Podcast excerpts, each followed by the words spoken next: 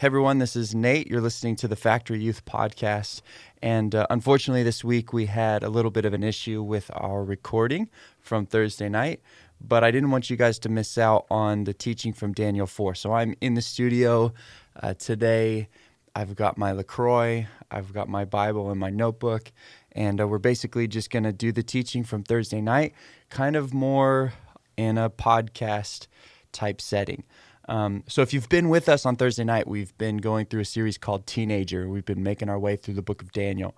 And basically, what we've been learning about is that you have everything you need right now to be used by God and to be who God wants you to be. You don't need to have tons of experience or knowledge or um, education, even to be used by God. All you need is a surrendered heart and an opportunity and uh, God wants to use you right where you're at. And so that's what we've been learning about. And we've been learning this through the life of Daniel. Daniel was a really unique character who was taken from his homeland uh, as a captive to Babylon as a young boy, and he made a decision to follow God right in that moment. And God used him in an incredible way in Babylon uh, to impact his surroundings, uh, the palace, even, and then ultimately the entire uh, nation. And so God can use you really anywhere and at any time. And so that's what we've been learning about. Now, um, Daniel 4 is where we're at tonight. And uh, this portion, uh, we look at another one of King Nebuchadnezzar's dreams. Uh, we remember from a couple weeks ago in Daniel chapter 2, Nebuchadnezzar has a dream and uh, he forces everyone to tell him his dream and then interpret the dream and nobody was able to do that. Uh, it's kind of an impossible task. I have a hard enough time remembering my own dreams in the morning. I think it would be nearly impossible for you to tell me what I had uh, to dream last night. So uh, Nebuchadnezzar, he's like, hey, you got to tell me my dream. Nobody can do it. He starts killing people. And then Daniel comes along. He's able to tell Nebuchadnezzar the dream and interpret the dream. Now, this time uh, in Daniel 4, Nebuchadnezzar has another dream. This time he tells everyone what it is, but no one can interpret it, or really it says that no one would interpret it. And I think it's because they saw that the interpretation of the dream uh, wasn't so good for Nebuchadnezzar, and they thought it would probably not end well for them either. So basically, his dream, I don't want to read it because it would take uh, a lot of our time, but his dream is of a large tree that had lovely trees, uh, or excuse me, lovely leaves and abundant fruit that animal uh, found shelter underneath its shade. So it's this huge, massive tree. It's beautiful. It's got leaves, it's got fruit, and animals in the trees and underneath it. And then someone came down from heaven and said to chop it down. So it was chopped down to the stump. So he wakes up kind of perplexed. What does this mean? What's going on? And so uh, Daniel ends up coming along and he's able to interpret it. And we're told in chapter 4, verse 20, it says that the tree, this is Daniel speaking, the tree that you saw, which grew and became strong, whose height reached out to the heavens, and which could be seen by all the earth, whose leaves were lovely and its fruit abundant, and which was food for all under which the beasts of the field dwell, and in whose branches the birds of the air um, or the heaven had their home. Then he says this, verse 22 It is you, O king, who have grown and become strong, for your greatness has grown and reaches to the heavens, and your dominion to the end of the earth. So the tree that he saw, Daniel points out to Nebuchadnezzar that that tree was a picture of Nebuchadnezzar. And then it says, verse uh, 24, again, Daniel speaking, he says, This is the interpretation, O king, and this is the decree of the Most High which uh, has come upon my lord the king. They shall drive you from men. Your dwelling shall be with the beasts of the field, and they shall make you eat grass like oxen. They shall wet you with the dew of the heaven, and seven times shall pass over you till you know that the Most High rules in the kingdom of men and gives it to whomever he chooses. And as much as they gave the command to leave the stump and roots of the tree, your kingdom shall be assured to you after you have come to know that heaven rules. Therefore, for, O king, let my advice be acceptable to you. Break off your sins by being righteous, and your iniquities by showing mercy to the poor. Perhaps there shall be a lengthening of your prosperity. Then it says, verse 28 All this came upon King Nebuchadnezzar. And at the end of the 12 months, he was walking about the royal palace of Babylon. The king spoke, saying, is not this great Babylon that I have built for a royal dwelling by my by my mighty power and for the honor of my majesty? While the word was still in the king's mouth, a voice fell from heaven King Nebuchadnezzar, to you it is spoken, the kingdom has departed from you, and they shall drive you from men, and your dwelling shall be with the beasts of the field. They shall make you eat grass like oxen, and seven times shall pass over you until you know that the Most High rules in the kingdom of men and, it, and gives it to whomever he chooses. That very hour the word was fulfilled concerning Nebuchadnezzar. He was driven from men and ate grass like oxen. His body was wet with the dew of heaven, till his hair had grown like eagle's feathers, and his nails, his fingernails, like bird's claws.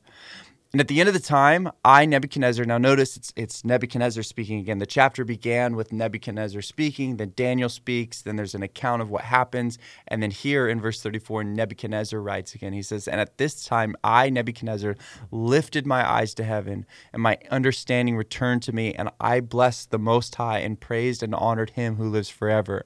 For his dominion is an everlasting dominion, and his kingdom is from generation to generation. All the inhabitants of the earth are reputed as nothing. He does according to his will in the army of heaven. And among the inhabitants of the earth, no one can restrain his hand or say to him, What have you done? At the same time, my reason returned to me, and the for the glory of my kingdom, my honor and splendor returned to me. My counselors and nobles restored to me. I was restored to my kingdom, and excellent majesty was added to me. Now I, Nebuchadnezzar, praise and extol and honor the kingdom of heaven all of uh, whose works are truth and his ways justice, and those who walk in pride, he is able to put down. I've titled the uh, the message today, "Heaven Rules." Now, at, kind of at first glance, this chapter seems kind of harsh and a little confusing all of a sudden Nebuchadnezzar's on the palace. He looks out, uh, he sees the the really his empire, and then all of a sudden he loses his mind. He goes out into the wilderness, uh, he eats grass, and uh, he lets his nails grow super long. Um, but what's happening is God is attempting to get the attention and the heart of King Nebuchadnezzar um, because nothing has worked so far in order to really grab hold of Nebuchadnezzar's heart. And I think it's important for us to realize that God will do whatever He can to secure your heart. But there are sort of distinctions we have to make in what's going on for King Nebuchadnezzar and then ultimately his coming back. The first thing I want us to know is that Nebuchadnezzar was impressed but not changed. Impressed but not changed. Nebuchadnezzar has had close encounters with God. In fact, uh, he calls God God the Most High God in chapter 3. Um, he calls him the Holy God here in chapter 4. Back in chapter 2, Nebuchadnezzar calls him the God of gods. But none of that has caused him to follow God. Not uh, the interpretation in chapter 2, not the people being thrown into the fiery furnace and not being burned in chapter 3. And then again, even with the interpretation of the dream in chapter 4 in the beginning, it doesn't cause him to change his heart towards God. None of that has caused him to follow God.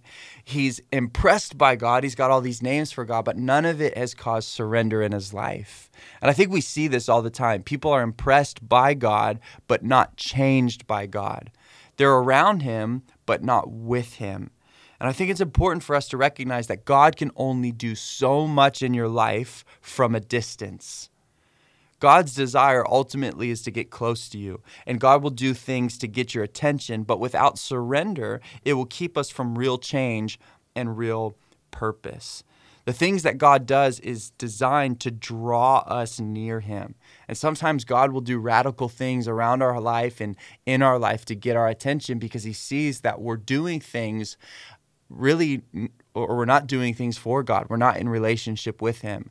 I've seen so many times where people will go through whether it's difficulty or whether it's confusion or unanswered questions, really to get their eyes and their hearts off of themselves and onto God. And that's what God's doing here for Nebuchadnezzar. He's tried the interpretation of dream, he's tried the fiery furnace, he's tried all of these things to get Nebuchadnezzar's heart, and yet none of it's worked. And so finally, here it is God really, in a Hail Mary effort, trying to get the heart and attention of Nebuchadnezzar, because God doesn't want to see anybody lost or without him. And I think it's important for us to not miss what God is doing around us because we're just impressed by God. Like, oh man, we're we think God's cool or we're interested in him or sometimes he makes me feel a certain way and so I'll show up to church or I'll do this thing or I'll pray every once in a while and we're impressed by God, but we're not changed by God. And God wants us to allow him to get to us so he can work in us. Nebuchadnezzar, he experienced so much but wouldn't allow God in. But so we, we don't want to be close to a work of God. We want to be a part of a work of God. And that's the key here for Nebuchadnezzar. He was impressed, but he wasn't changed. The second thing I want us to see is that Nebuchadnezzar had everything, but he had nothing. Everything but nothing. In a moment in this chapter, Nebuchadnezzar goes from having everything to losing uh, to losing everything, including his mind. That's what it says in verse 30 that the king spoke, saying, Is this not great Babylon that I have built for a royal dwelling by my mighty power and for the honor of my majesty? At this time, part of Nebuchadnezzar's kingdom was uh, what was known as the Hanging Gardens of Babylon. And at the time, and still referred to today, is one of the seven wonders of the ancient world. Um, and it was beautiful. It, it, literally, when people saw it, they, they would stand and wonder, like, what is this? This is incredible. How could man accomplish such an amazing thing? And Nebuchadnezzar was responsible for building the hanging gardens of Babylon. And so it, for people to see it would have been it would have been mind blowing. And here Nebuchadnezzar walks out onto his balcony or onto his porch or whatever and is looking out at all of his empire, all that he's done, including these hanging gardens of Babylon, and he's just in awe, really, in what he's done. And to give him credit, Nebuchadnezzar has done a lot. I mean, he was the superpower of the day. He was the reigning champ. He was the Toronto Raptors or whatever it was. He was at the top, and then. Uh, at this moment, he lost it all. And I think this is a vivid illustration of the fact that if you have everything, but you don't have God, you really have nothing. One, because nothing lasts forever. We see that. Even our best days, or even the, the coolest things that we have, just wait a few months and something new comes out. The new iPhone was just launched, and it's all cool because it's got the three cameras or whatever, looks like an alien.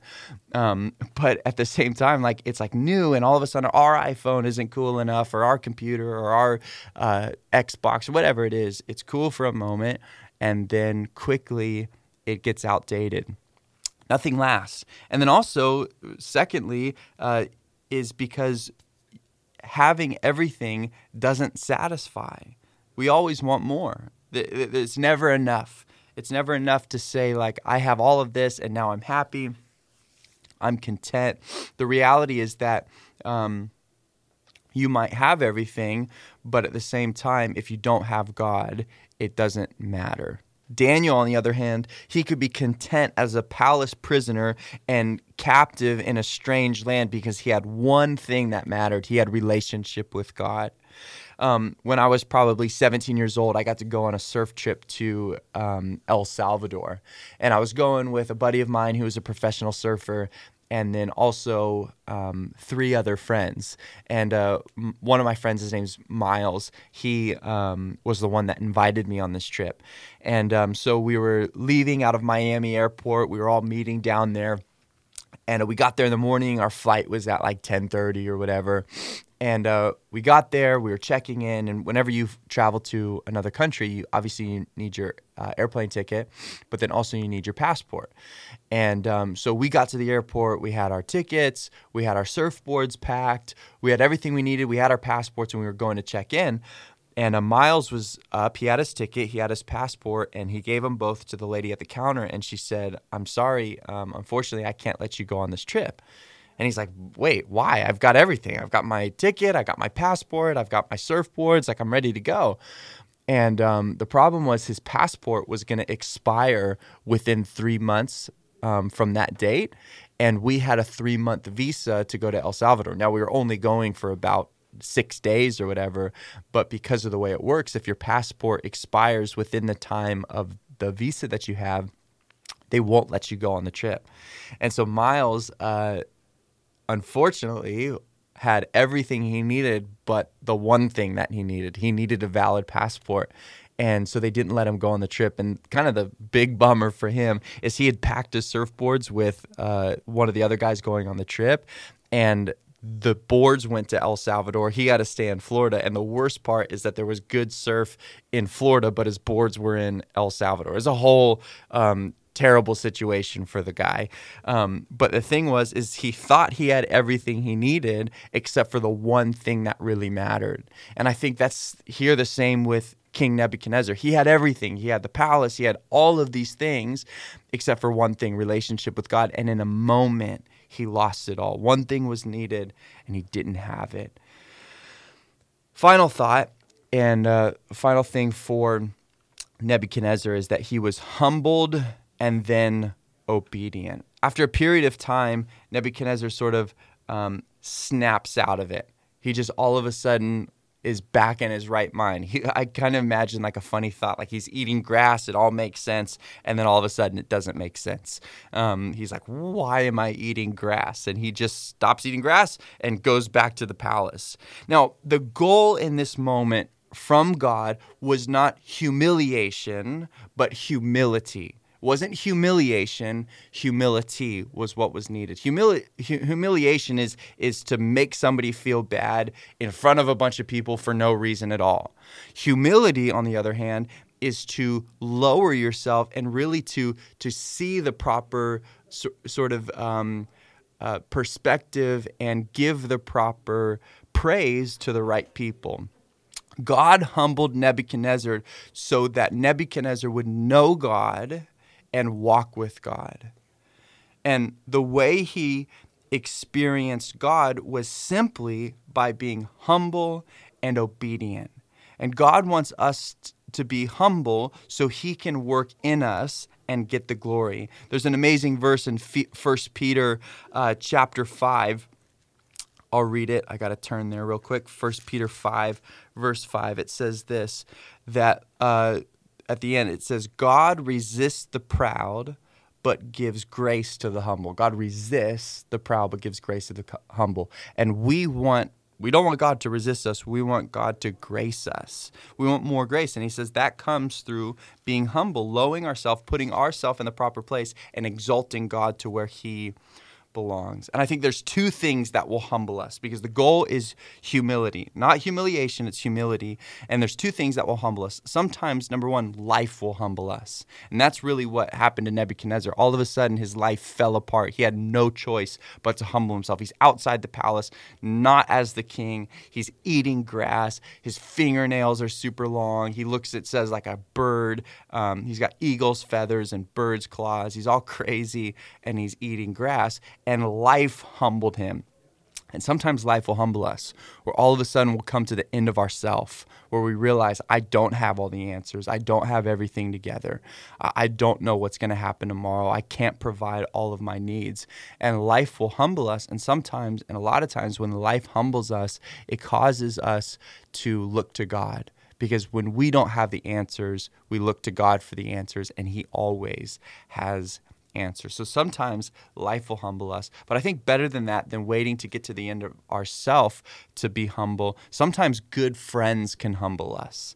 Um, I love verse 21 excuse me, verse 27, um, when Daniel, after he gives the interpretation to King Nebuchadnezzar, before it all unfolds, he says this Therefore, O king, let my advice be acceptable to you. So he, he gives the interpretation. He turns to the king. He's like, hey, because of all this, let me give you like a little bit of advice. I know I'm a nobody. I know I'm just this Hebrew kid that's that's here because I'm I'm a slave. I, I know it's not like I don't seem like I have all the answers, but hey, let me give you some advice. He says, break off your your sins by being righteous and your iniquities by showing mercy to the poor, he says, perhaps there may be lengthening of your prosperity. Basically, he says, King, humble yourself he says, break off your iniquities. He says, break off your sins by simply being righteous. Do what God wants you to do. Show love to other people. Be humble.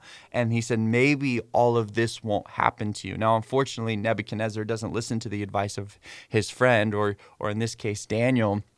But how important is it for us to have good friends around us that could come along and say like dude you're blowing it why are you acting like this you're you're full of this, you think you have it all together, but if you humble yourself, God will begin to work in your life. And we need Daniels in our life to tell us when we're being stupid. Tell us, "Hey, you need to you need to snap out of this and be the person that God wants you to be." And we need to have those people in our life and we need to be those people to to our friends in our life. The whole point of this chapter is to show like uh, like Daniel said is that heaven rules. God is in control. And God wants us to know Him. And sometimes He'll do radical things to get our attention, but He doesn't want us to just be impressed with His power. He doesn't want us to just be like, wow, God's so cool and has all this. He wants us to experience that power firsthand. He wants us to be changed. He doesn't want us to have everything but the one thing that we actually need. Don't, don't go through life thinking that you got it all together, but miss the key ingredient, which is relationship with Jesus. And it's simple. All we have to do is humble ourselves and obey what God has said. And what we need to obey is the promise that God has said that if we simply believe in Jesus Christ, our sins would be forgiven and we would have a right relationship with God. So I don't know where you're at today. I don't know what your life looks like. Maybe you are at the place where you have just been humbled by life all of a sudden everything's just been taken from you. You're at the end of yourself. Listen, God can restore those things by simply believing in Him and trusting in Him. Or maybe you're at the point where you haven't been humbled by life. Can I be that good friend to you and say, humble yourself, turn your attention to God, turn your eyes to God? Don't just be impressed by God, don't just be around God, but be with God. Know Him personally and allow Him to change your life so that you can experience the fullness of the life that God has for you. Hey, again, thanks so much for listening. This has been the Factory Podcast. I just pray that God speaks to you and that you would join us Thursday nights at 7 o'clock. That's usually when these messages are recorded. Um, so it's live there at the factory. Today, we've got the special sort of message coming to you from the studio, um, but we pray that God's been uh, speaking to you. We also want to let you know follow us on Instagram at the Factory Youth. Um, you can keep up to date with all that we've got going on here and uh, ways you can get involved, and then also ways that you can be around other young people um, to encourage you and walk with Jesus. So, God bless you. We'll see you Thursday.